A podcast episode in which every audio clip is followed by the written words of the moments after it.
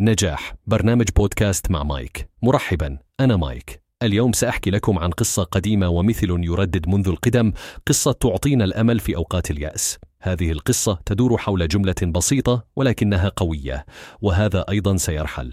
تتحدث هذه الكلمات عن الزمن وكيف يمر، وكيف تأتي الأمور الجيدة وتذهب، وكذلك الأمور السيئة. في الأوقات التي نشعر فيها بالسعادة والنجاح، يظهر لنا هذا المثل أننا لا نجب أن نكون مغرورين، لأن هذه الأوقات قد تزول.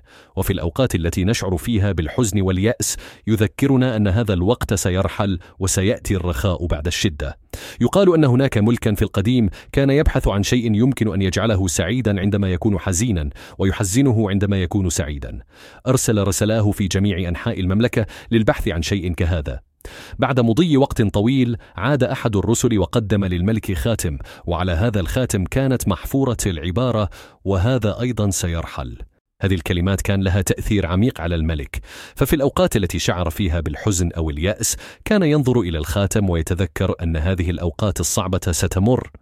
وفي الأوقات التي كان فيها مبسوطا، كان ينظر إلى الخاتم ليتذكر أنه يجب عليه أن يقدر هذه اللحظات، لأنها قد لا تدوم طويلا. الرسالة هنا واضحة: لكل شيء في هذه الحياة وقت وزمان، ولا شيء يدوم إلى الأبد. فعندما تواجه الصعوبات والتحديات، تذكر أن هذا الوقت سيرحل، وعندما تكون في أوقات جيدة، استمتع بها وعشها بأكملها. وقبل أن أنهي حلقة اليوم، أنا مايك، وقد أنشأت هذا البودكاست مجانا باستخدام أدوات الذكاء الصنعي.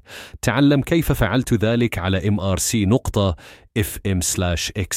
أراكم غدا.